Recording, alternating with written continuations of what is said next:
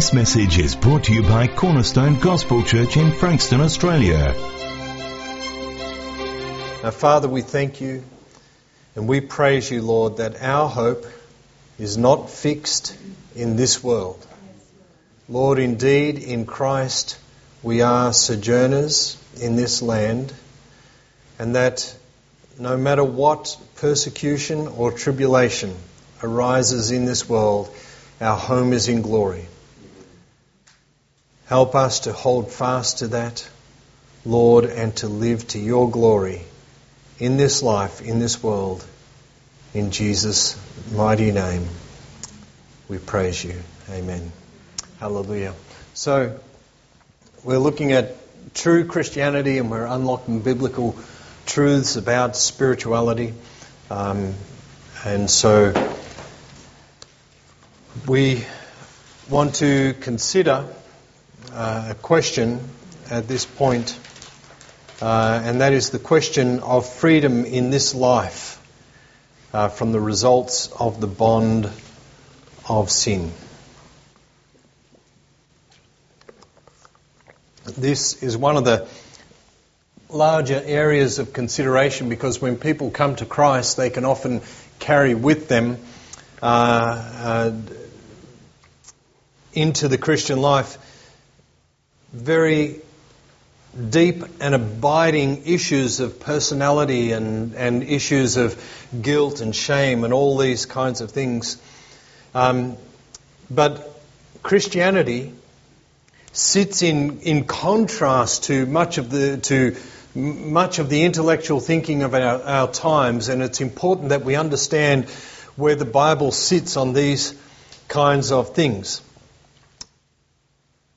So we are living our lives having been affected by the consequences of the fall and by the consequences of our own sin in this life prior to coming to Jesus. And like someone who contracts a, a disease, um, you know, maybe a sexually transmitted disease, and then they become uh, you know, um, righteous in their behavior afterwards. The disease doesn't go away simply because they've changed their behavior. There are lingering effects that can continue out of that. And so we have to see that there is a separation from our true selves as a result of the fall uh, and a result of sin. Now we have to keep this in the right order. Sin causes bondage, and that results uh, in consequences out of that bondage. So sin causes bondage and the results of that bondage. It's not the other way around. We cannot have the biblical answer. We can't have the uh, the promises that God makes to the Christian concerning freedoms from the bonds of sin in this present life until two things are true. If you want freedom of conscience, and if you want freedom from the bonds of sin, these two things must be true. And that is that we are first true believers, and second, that we are walking in accordance with the teachings concerning freedom from the bondage of sin. Walking the spirit filled, spirit guided, word instructed Christian life. This is a base that we must establish and walk from that base. That's, that's what we need to do is, is walk in that way. Um, some people are kind of blessed with a psychology, I guess, that, uh, and, and I use that word blessed in very loose terms, maybe a little sarcastic, that they can commit certain actions and not feel the pangs of conscience afterwards. Uh, you know, and, and there are those among true believers who come to Christ and, uh, and they don't, they go on, they say, well, you know, that's what I was like before, I can't change any of that, and so, you know, we move on. Uh, others, though, are riddled with conscience uh, even after coming to Christ, and, and it takes a lot for them to be able to deal with those things and be able to move on clearly. And so it can, the two those two views can, can both be extremes. That can be debilitating in a Christian's life because, on the one hand, a person can be very calloused about the effects of their, their former behaviors, and on the other hand, a person can be debilitated in their Christian living because of this ongoing sense of guilt about stuff that may not necessarily be, uh, be right in the way in which it's handled or lived with. So, we need to consider this. If we present the Christian life wrongly, we can just be presenting a, pretty much a psychological trick to people uh, about Christianity. For example, if you come to Jesus, everything will be great. You know, as the gospel message of the 80s was was littered with these kinds of things. You know that that it was it was shallow and and it was um, you know it was appealing to people's feelings, appealing to their lostness in that sense of this absence of meaning in their lives.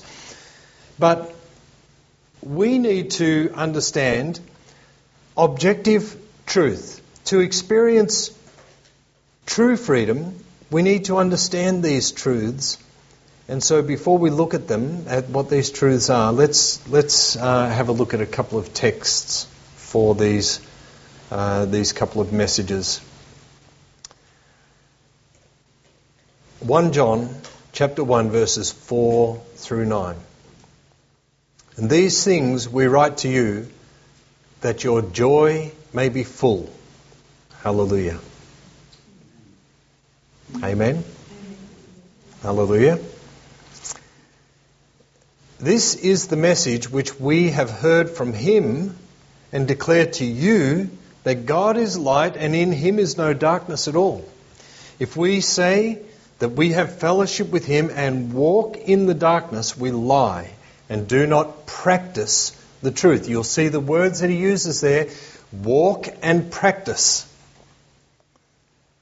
But if we walk in the light as He is in the light, we have fellowship with one another, and the blood of Jesus Christ, His Son, cleanses us from most of our sin. From all sin. Hallelujah. If we say that we have no sin, we deceive ourselves, and the truth is not in us. And remember, he's writing to believers. And this is the, the difficulty of the time in which we're in, the now not yet truth. The, you know, now spiritually we're seated with Christ and we're in heavenly places, and yet we're stuck here at 66 Bradman Drive in Cranbourne West, and uh, we're still battling with the effects of, of sinful practices in our lives. If we confess our sins, He is faithful and just to forgive us our sins the reason He's just to forgive us our sins is because they are dealt with in Christ, remember, not because of anything we've done. Yeah. Hallelujah. It's because of what Jesus did and His declaration that it is finished. And to cleanse us from all unrighteousness. If we say that we have not sinned, we make Him a liar, and His word is not in us. Now, there are, there are important words in this. And those words center around the living in sin and the walking in it, the practice of it. Uh, and so, uh, definitely, John does not declare a message of sinless perfection in that passage. He says that if we sin, if we confess our sins, we're, we are faithfully forgiven. 1 Corinthians 10 12 and onwards says, Therefore, let anyone who thinks that he stands take heed lest he fall. No temptation has overtaken you that is not common to man. God is faithful, and he will not let you be tempted beyond your ability. And the ability there is the ability to withstand in Christ. But with the temptation, He will also provide the way of escape that you may be able to endure it. That's the ESV. I think I've got, uh, yeah, the ESV up there. Therefore, let him who thinks he stands take heed lest he fall. No temptation has overcome you, overtaken you, except such as is common to man. But God is faithful, who will not allow you to be tempted beyond what you are able. The New King James says, but with temptation will also make a way of escape, that you may be able to bear it. 1 John 5, verses 3 and 4. In fact, this, this is in the NIV, the nominally incorrect version. Uh, another person who's called it the nearly inspired version. Um, in fact, this is love for God, to keep His commands, and His commands are not burdensome. For everyone born of God overcomes the world. This is the victory that has overcome the world, even our faith. Now, the hyper-faith people present that as, as our faith in every given situation and not necessarily faith directed at Christ. Um, but that's a separate story that we won't get trapped into. For this is the love of God, the New King James says, that we keep His commandments, and His commandments are not burdensome, for whatever is born of God overcomes the world, and this is the victory that has overcome the world, our faith. Objective truths. Christianity presupposes that we are in a supernatural universe, and salvation is supernatural in its basis. This universe is one spoken into existence by the Lord God. It is supernatural, therefore, by its origin and nature. And Scripture declares that, that it is continued in its orbits uh, by the power of His Word. If these facts were not true, then man's effort to live biblically and receive spiritual blessings can be no more than a psychological trick. We, and uh, we'll, we'll unlock this a little bit more as we go on, but behind this truth there stands a more basic truth. And that is that there is a personal, infinite God in whose image man is made. Now, when we say a personal God, we're not talking about Hinduistic belief that, that talks about you making a God. You know, you, you, you come into the house and your grandmother who's sick, next to her is the bottle and she's been drinking from it, and you know that that water was collected from the stream behind the house, and you think, the stream is a god because now she's become well. Where maybe she was dehydrated and dying, you know, because of that. And so um, the stream is not a god, and that's not the type of personal God that we're talking about. When we say personal here, we mean that God has the attributes of personhood, of individuality, of character, of intelligence, of, of relationship, these kinds of things. Christianity presupposes the existence of this personal, infinite God in whose image we are made. This is vital because it gives clarity to the concept of human personality. Our personality hasn't come from nowhere. It, our personality has come from somewhere. It's part of God's creation for us. And, you know, this, is, this harkens to the questions, the great philosophical questions of what am I here for? What is this experience of relationship and love about? These are very deep philosophical questions that people often ask. Why do I have this relational bond to other people? Where does that come from? If you and I are just uh, a random chance collection of atoms and molecules that over time has developed into whatever it's developed into, why do we have personality? Why do we have these attributes within us? That doesn't make any sense. Now, another of these objective truths is mankind's fundamental dilemma is a moral one Your fundamental dilemma in life is not a financial one. It's not an educational one. It's not about population replacement, for example, as, we, as Phil and Jad were talking about just before. The basic problem of humanity is one of sin, sin, and out of that flows deep issues of guilt, real moral guilt, not just guilt feelings. You know, as one person said, um, uh, you know, they, a, a counsellor said to them, you, you, you seem to have an abiding sense of guilt. And he said, I'm an Irish Catholic. Of course I'm guilty, you know. And, um, and so, you know, but it's not just that. You and I have committed real sin. And attached to that real sin is a real sense of guilt. We have committed real sin against a real God who is a real personal God. When you sin against someone that you're closely related to, you know that that sin affects that person. Because we have come into relationship with God, when we sin against God, we affect our relationship with Him. Well, modern theologies, uh, modern psychologies, modern counseling is centered a lot on trying to remove people's guilt. But it tries to remove that guilt without a standard, necessarily a standard of reasoning as to why that guilt should be removed. Questioning, first of all, why it's there, and then trying to resolve as to how that guilt can genuinely be removed.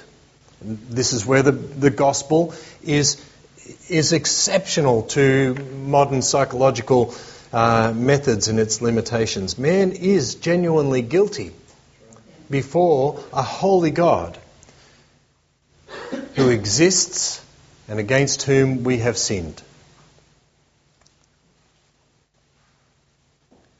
Apart from these truths, any hope of freedom from the bonds of sin is a cruel illusion.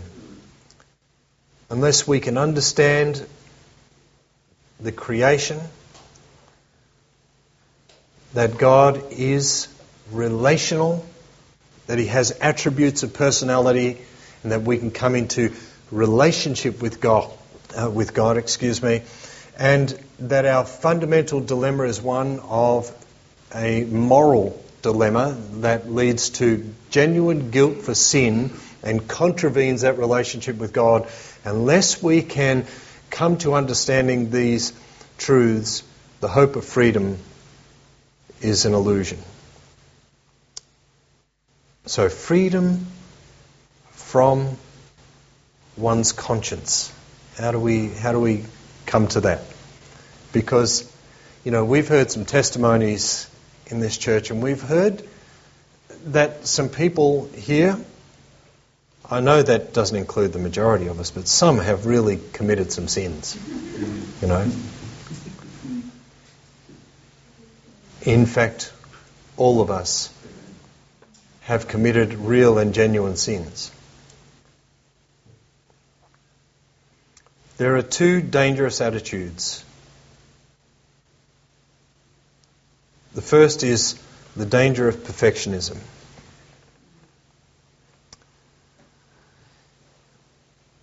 We're not talking about house cleaning here, you know. Oh, I'm just such a perfectionist.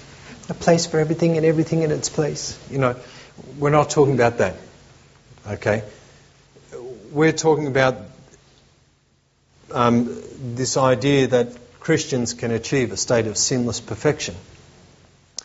This is a teaching that Christians can be perfect in this life. Now, we've probably interacted enough to know that none of us have reached that point. Um, uh, but this view falls into two categories. The teaching that at a certain point one has such a profound experience in God that they never sin again. Um,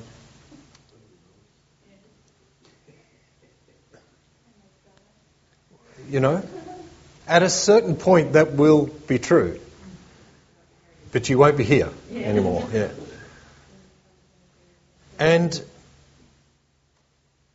another view is that we may know perfection for the moment.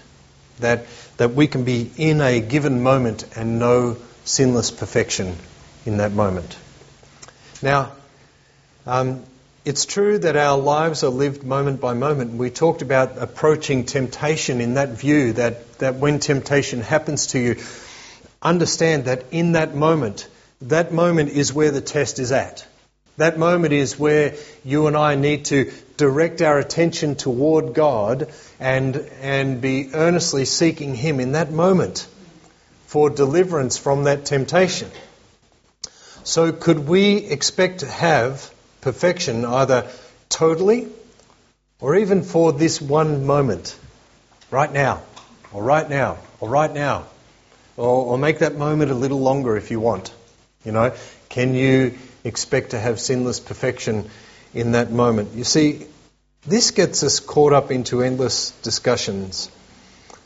And it brings into this phrase that's sometimes used of being delivered from all known sin, and, and this is probably closer to what Wesley taught that a, that a person uh, can become aware of a sin in their lives, and when they genuinely repent of that sin, genuinely repent, in genuine contrition, that they will then be able to live in victory over that sin for the rest of their lives. And, and that uh, this means, though, that other sins they're, they're, going to become aware of and faced with the, be faced with the same circumstances for those sins. Now, but as we consider first the Word of God and then the human experience, the problem is in the word known. It's a, it's a problem of the word conscious, for example. If we talk of conscious sin, the problem is using either of these words in that since the, the fall, man has habitually fooled himself. Jeremiah makes the declaration that the heart is desperately wicked and deceptive. Who can know it? And then it says in the next verse that it's God who tries the reins of the heart and the mind. It's, it's He who knows it. And part of God trying the reins, so to speak, is to get response out of us so that we become aware of the deception that is in our hearts and minds. We fool ourselves deep, deep inside if we think that we can fully understand the depth of our consciousness, the depth of our understanding even of ourselves. The more the Holy Spirit puts his finger on my life, and the deeper He goes into my life, the more I understand the deep wells of my nature, and the more I understand the actual abiding issues within me that have been deceptively held away from the presence of God. Modern psychology speaks of, an, of the unconscious and the subconscious. Um, and in so many ways, the philosophy behind these things are fundamentally wrong. But it's right in pointing out that we are much deeper than what we appear to be on the surface. There's much more to us. It's very difficult for us to plumb the depths of our own hearts. This is where, uh, you know, our busy generations. Yesterday, I had the, um, you know, the privilege of sitting and watching a a little show on ABC about a, a man who teaches parents to do slow parenting, it's called. And it literally was uh, taking away, for example, all the gadgets and screens and different things from life. And, and, you know, some of these families had children who had 16. One of them had a child who had 16 different after school curricular activities from piano and language to sports and athletics, swimming, uh, all different kinds of things every day of the week, seven days a week. All these kinds of things in order to give the child, this is the mother's excuse, I'm trying to give him as many opportunities as he can to show his excellence.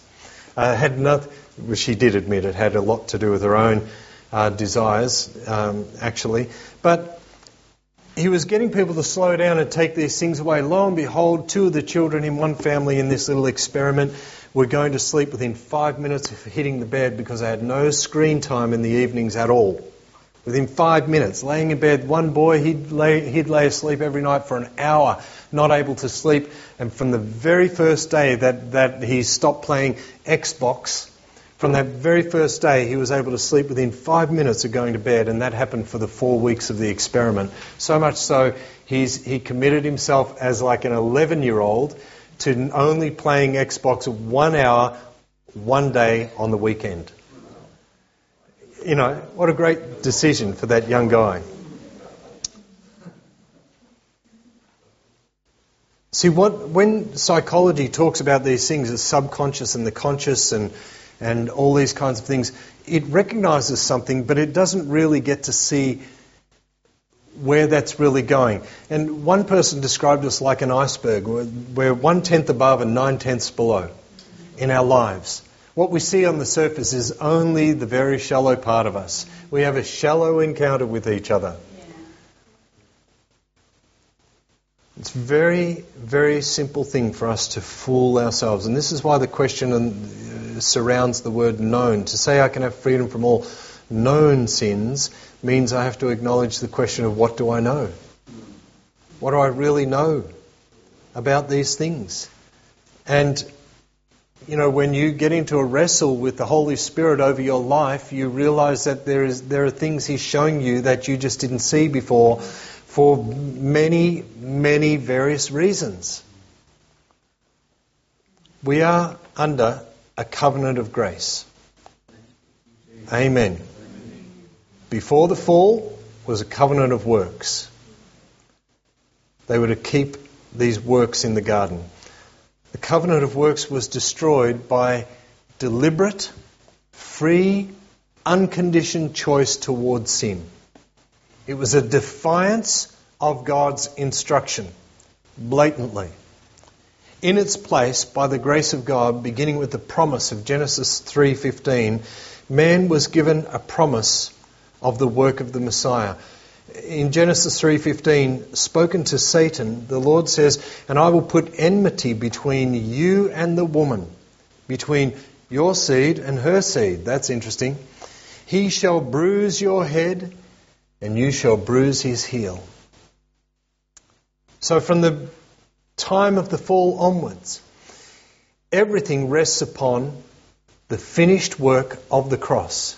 Right from that time, God says, This is coming. This time is coming. That's where it's all going to be dealt with in that time. So any real victory is not upon ourselves, it's not in ourselves. Any real victory that the believer experiences belongs to Christ. And it is out of that relationship with Christ Jesus that we get to experience any and all real victory in our lives. Now, that's a glorious spot for us to be in because we can point away from ourselves because prior to Jesus, all we did was point to ourselves. You know, everything was about ourselves all the time. To, in this place, we can be in the, the, the, terrible place of temptation and we can go pleading toward the Lord in that time, place our trust and faith in Him, and we can glorify Him for it. 1 Corinthians 10 30 to 31 says, But of him you are in Christ Jesus, who became for us wisdom from God, and righteousness, and sanctification, and redemption, that, as it is written, He who glories, let him glory in the Lord. So, any righteousness you experience in your life, glory in God. Any sanctification you experience, don't chalk it up to your discipline, disciplines. Glory in Christ. You and I are frail. We are but dust. If we begin to think and to grow in the idea of our own personal victory, then there's no true victory in that. To the extent that I'm thinking about my sanctification, there's no real sanctification. I've been sanctifying myself. No, no, no. You have a monastic view in that case. You are believing that by the labor of your own will you're able to circumvent or, or, or, or overcome areas of temptation. That's self effort. We must see it always as Christ Jesus. Bring each victory to His feet. Glorify in Him in that victory. Otherwise, pride is right at the doorstep. And that may be a worse or result in a worse sin over which we have not had victory.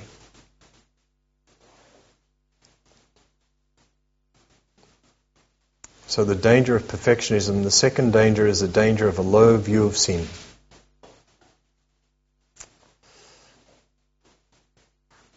A low view of sin.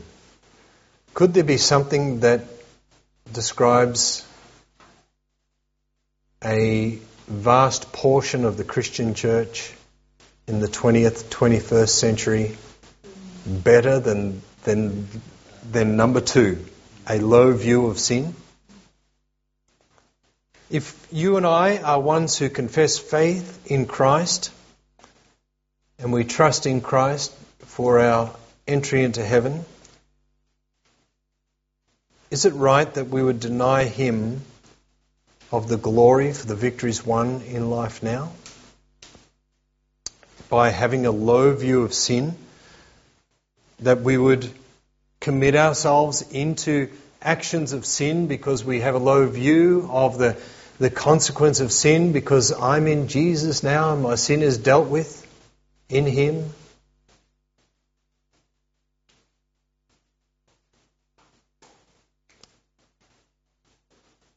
What an awful thought. The Bible makes a distinction between temptation and sin. There is a, a distinction between these things. Hebrews 4, verse 14 says that Christ was tempted in every point like as we. Yet, the Bible says with great emphasis, without sin. Seeing then that we have a great high priest who has passed through the heavens, Jesus, the Son of God, let us hold fast our confession. For we do not have a high priest who cannot sympathize with our weaknesses. Now, these weaknesses are in the context of temptation and sin. He, he can sympathize with them. Remember, God took on human form, subject to human frailty. He, he experienced fatigue. He experienced tiredness, hunger, all these things the scripture records, but was in all points tempted as we are, yet without sin. Let us therefore come boldly to the throne of grace that we may obtain mercy and find grace to help in time of need. Now, you, if you study this passage out, you will be challenged by it. The idea that temptation uh, itself is born from the sinful desires of the heart, yet Christ had no sin uh, and so, you know, there's going to be a challenge for you as you study that out. But there is a difference between temptation and sin in this passage. That there would be an, a, a temptation towards sin and that there is a committing of that sin. These are two different things. And the scripture makes it clear here that just because we're tempted does not mean that we must follow through and that the man Jesus Messiah overcame those temptations without sinning. 1 Corinthians 10, 12 and 13, Therefore let him who thinks he stands take heed lest he fall. No temptation has overtaken you such as is common uh, to men, uh, overtaken you except such as is common to man. But God is faithful, who will not allow you to be tempted beyond what you are able. But with temptation will also make a way of escape that you may be able to bear it. 1 John 5, 3 to 4. For this is the love of God that we keep his commandments. His commandments are not burdensome. For whatever is born of God overcomes the world. This is the victory that has overcome the world, our faith. It's not we who overcome the world in our own strength. We do not have power uh, within ourselves to overcome the world. The overcoming is the work of the Lord Jesus Christ. It is our faith in Him.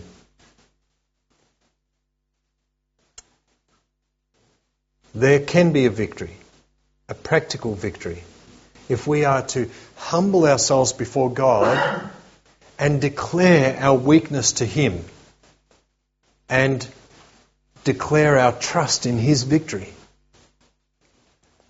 This is the victory that has overcome the world, our faith. This is not faith in faith. This is a faith in Christ, His finished work. God has promised, and the Bible has declared that there is a way to escape temptation. Do, do we believe that? Amen? You know, that, that old saying, the devil made me do it, that's not going to cut it with God.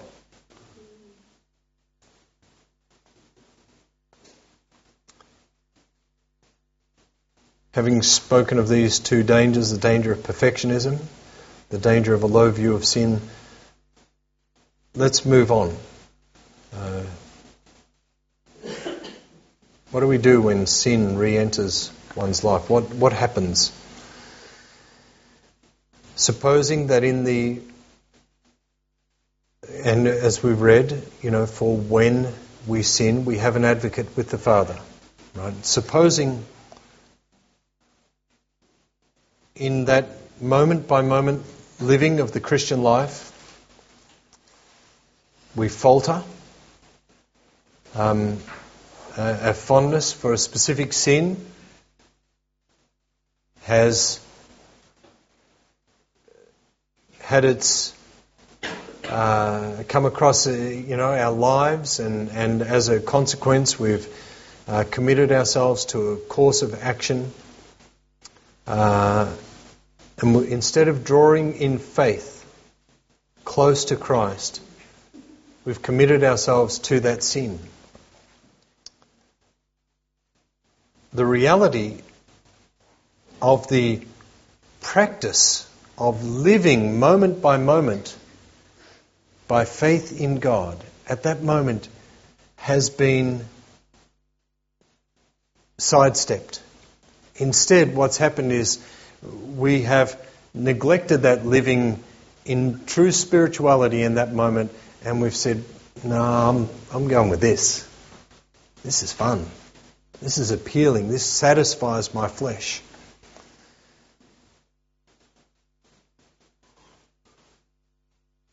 And you know, the reality is out of that that we know that something changes in that. Something changes in our relationship with God. Something changes within us. That quietness, that peace has gone. You could bring it down to a really practical situation. Really practical. Husbands and wives are instructed in Scripture to love one another. Oh, no, no, the husband is to love the wife and the wife's to obey. No, in Titus, wives are told that they should learn off the older women how to love their husbands. So, so loving one another is a scriptural position, and you know it, it, fits anyway with the basic command to love one another. You know, I mean, it's it's not rocket science. You know, the husbands just need a little bit more biblical injunction in it. How are we to love? Well, men are given really specific instructions that we're to love as Christ loved. That's sacrificial, sacrificing for their wives. How should the, the wife love? Well, love your neighbour as yourself would be a starting point. Love and then walk in the obedience of Scripture uh, towards Him in other points. Now, if you and I, in you know, if I'm in my marriage relationship, I'm faced with a situation where where our dialogue is being tested because we have two contrary views, and so our you know our ability to communicate together is now being tested, and suddenly my pride is on the line. This is where the challenge comes in that moment. Right there, in that moment. Am I going to live in Christ and love this woman that I've yoked to sacrificially? Love her as the scripture commands.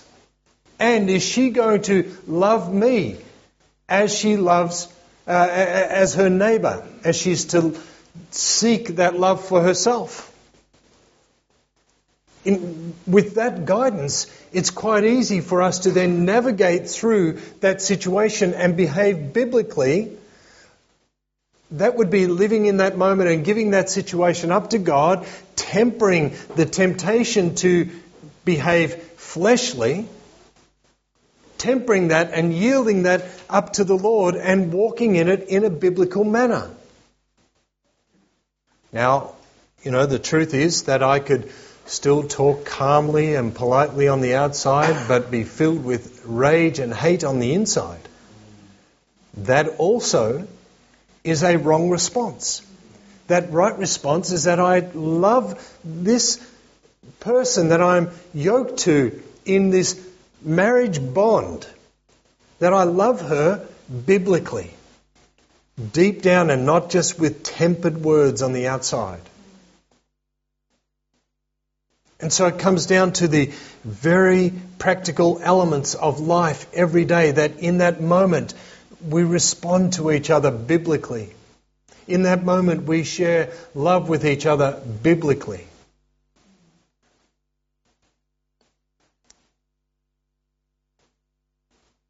You know, if we look at ourselves and we think about God's creation, this, this perfect being who put us in the world, we could look at mankind and we could say God failed bad.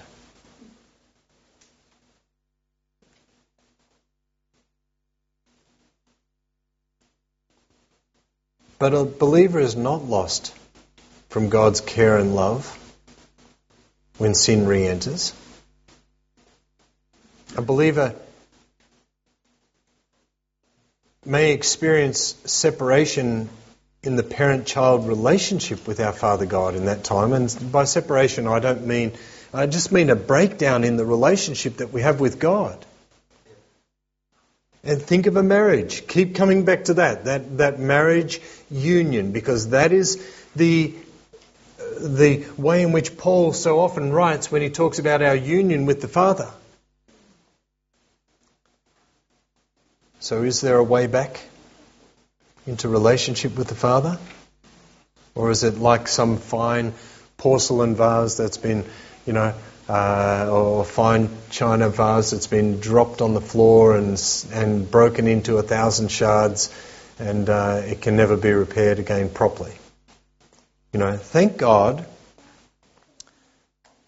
that the gospel includes this. The Bible deals with things in reality. The Scripture knows what you and I are like. It knows what we are. God knows what we are. Amen? The first step back is not something new. Remember, we read at the start this morning 1 John 1 4 to 9. These things I write to you that your joy might, might, may be full. This is the message which we have heard from him and declare to you that God is light and in him is no darkness at all. If we say we have fellowship with him and walk in darkness, we lie and do not practice the truth. So, don't be dishonest about who we are. Don't be dishonest about who we are. But if we walk in the light as he is in the light, we have fellowship with one another. Walking in the light is about, is about recognizing our sin when we fall. That is part of walking in the light. Don't hide it over. Don't gloss it over, but bring it out to God. If we walk in the light as He is in the light, we have fellowship with one another, and the blood of Jesus Christ, His Son, cleanses us from all sin. If we say we have no sin, we deceive ourselves, and the truth is not in us. If we confess our sins, He is faithful and just to forgive us our sins and cleanse us from all unrighteousness. Notice that whole sentence is in the present and ongoing tense. If we confess, and whenever we sin again, if we confess then. He is faithful and just to forgive us. This is not sinless perfection. This is walking in the light in, in that moment in which we do sin. It's about bringing it before God and saying, God, I've been hopeless in this time. I've sinned against you. If we say that we haven't sinned, we make him a liar and his word is not in us. After a Christian has sinned, he is to admit to God what he has done. Don't make excuses. Don't excuse it. Oh, she just worked me up so much. Just couldn't take it anymore. You know?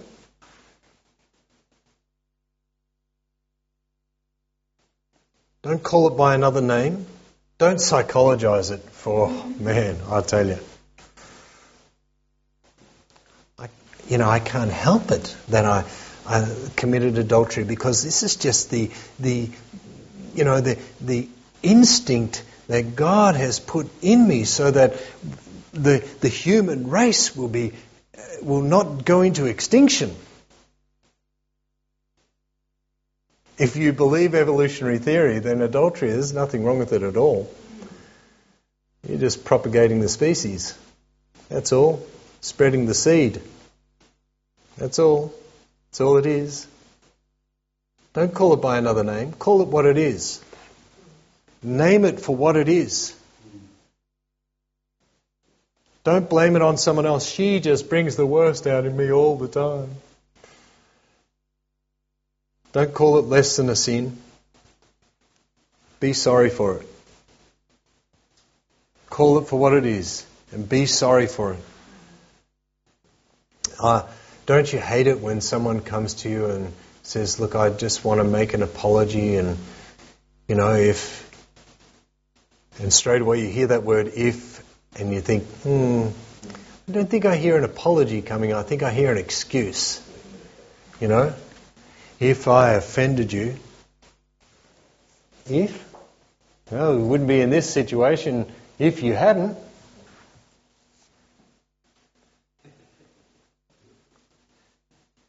You know? Make it clear to God God, I have offended you. I've sinned against you. Make it clear to your spouse. Make it clear to the person that you've offended, whether you've lied to them or whatever it may be. Make it clear. Own your actions. Understand that that's what Christ died on the cross for your sin.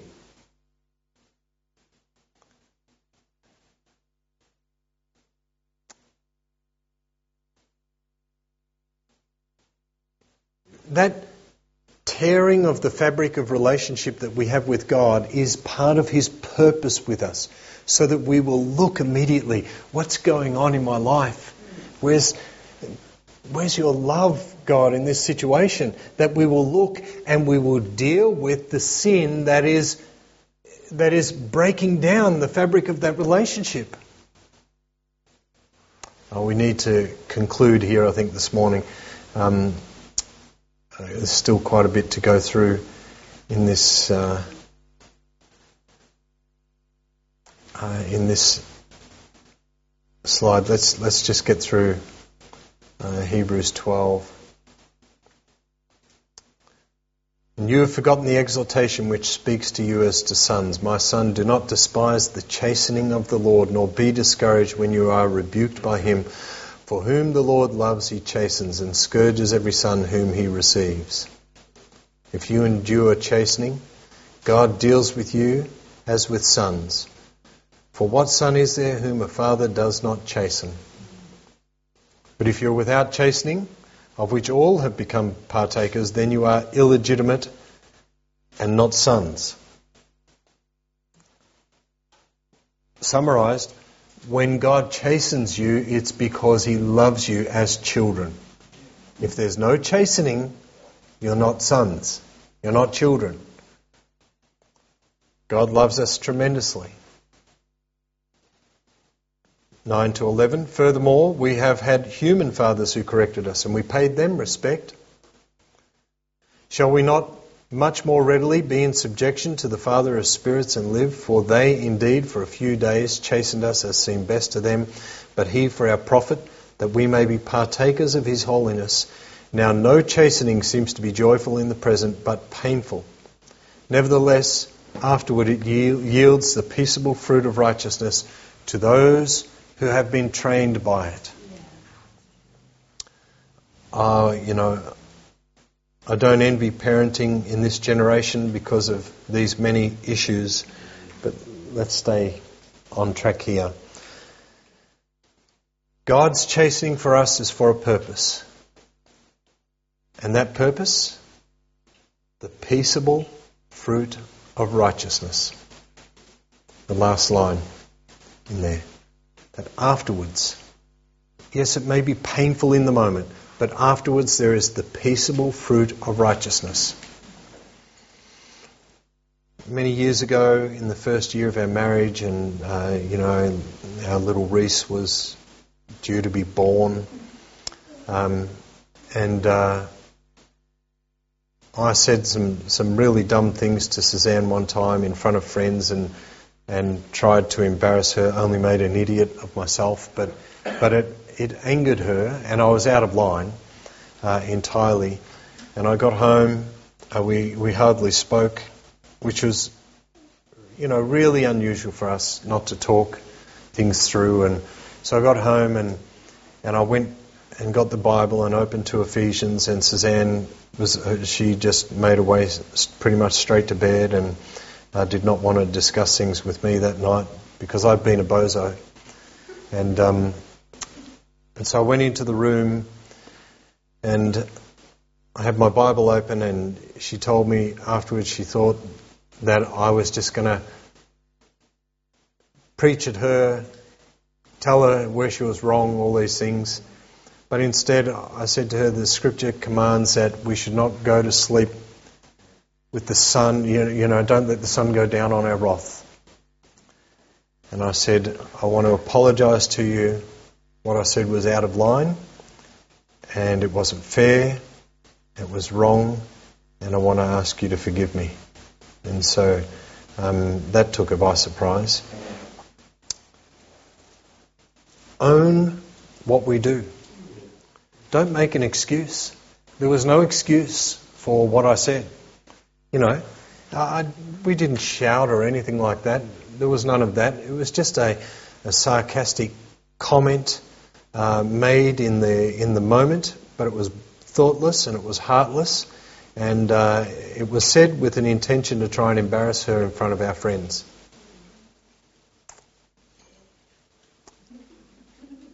And never did it again.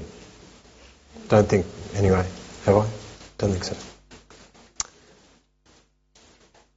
We have to call our specific sins what it is. Oh God, I've sinned against you. Sinned how? Own it. Say what it is. Don't gloss around with other terms. Oh Lord, while my wife was behaving in this way, I was just pushed to the edge, to the brink, and I exploded. It was so involuntary, but it happened, and you know, I need to own it. Well, you're not owning it at all and saying any of that. You're owning it by saying, God, I sinned. I said hurtful things. And I didn't behave like Christ. There's, there's one thing. I didn't behave like Jesus in that moment. There must be a willingness in us to call sin what it is, to call it sin. Think of Jesus in the garden. Not my will, thine be done. And he was emptying himself of himself to take on the will of God. But when we're in rage with one another or when we're committing a sin of some kind, whatever it may be, we are voiding ourselves of His will, filling ourselves with our will. Yeah. Not thy will, mine be done.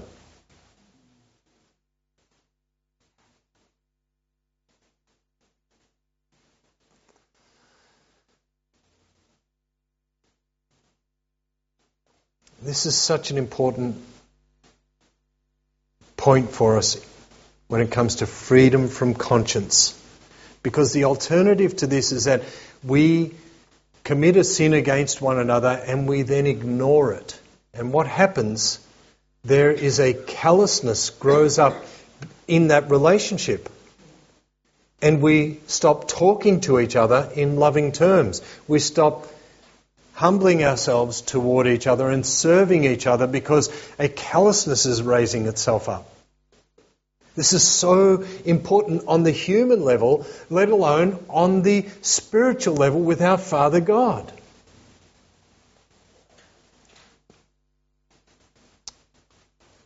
In closing here, and we'll pick up from here next week. John says, if we say we have fellowship with him and walk in darkness, we lie. And do not practice the truth. Note the words walk and practice. He's not talking about a, a, an incident where we have fallen into a sin volitionally. It's not, not without effort on our own parts. He's talking about the practice here of covering up that behavior. If we say that we have fellowship with Him and walk in darkness, we're now covering it up. Oh, yeah, everything with me and Jesus is just rosy, man. It's just great, you know. We're just, him and I, we're just like this, you know. We're, we're covering up, we're lying, and we're not practicing the truth. To have open fellowship with Him. Remember, He is light and holiness, He sees it all. So we might cover up to other people, but He, he stands by and watches the whole thing. We don't cover it up before Him. Do not love the world nor the things in the world. If anyone loves the world, the love of the Father is not in him. For all that is in the world, the lust of the flesh, the lust of the eyes, and the pride of life, is not of the Father, but of the world.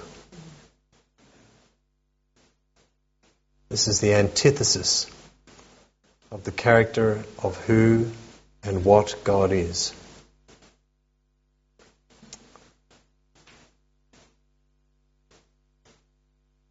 Uh, we're going to have to stop here. I still have several slides to go, and um, uh, we need to we need to stop. So we will pick this up here. Remember that we're talking about this issue of, of having a clear conscience. And this comes down to, you know, the, the level of human relationships. Think about your own marriage uh, for those of you who are married. Think about family relationships if you're not married and how those relationships are impacted by our own behavior. Don't worry about the other person. In our case with God, we don't have to worry about God's behavior, right? We're only taking responsibility for us. But in our human relationships, we are to take responsibility for our actions and not put a bunch of clauses around it and caveats. Well, you know, look, I know we had a few terse words, but you have to understand I was, you know, I was premenopausal at that point. You know? Might say you didn't have control of your mouth or a demon had control of you or something you know. May have felt that way to the husband, but, you know, it's not true. Uh, you know, this is classic parenting, man. Little, little Johnny or Susie crack some ripping tantrum, and then the parents go, Oh, he's just so tired. All you're doing is teaching this child now that life is filled with this excuse. for all their behavior.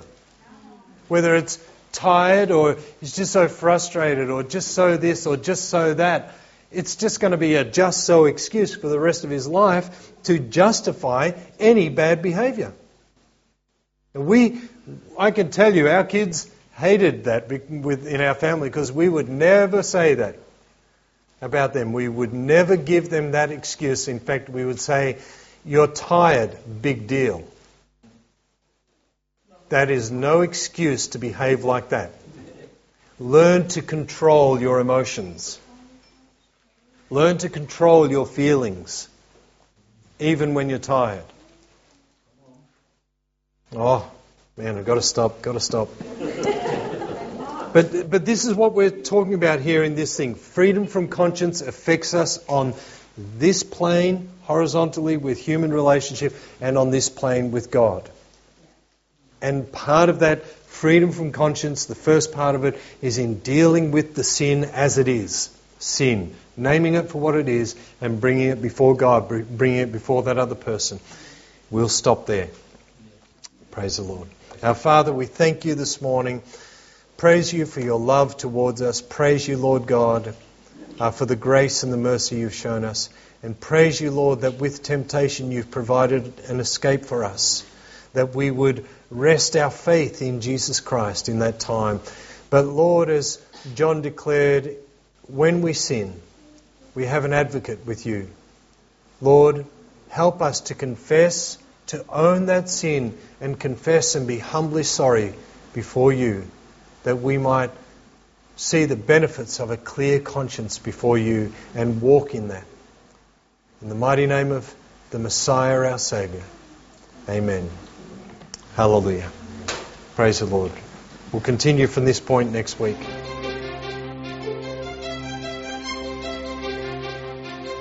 Thank you for listening to this message. You're welcome to duplicate this message in its entirety for non-profit purposes. For more information and resources, visit cgc.org.au.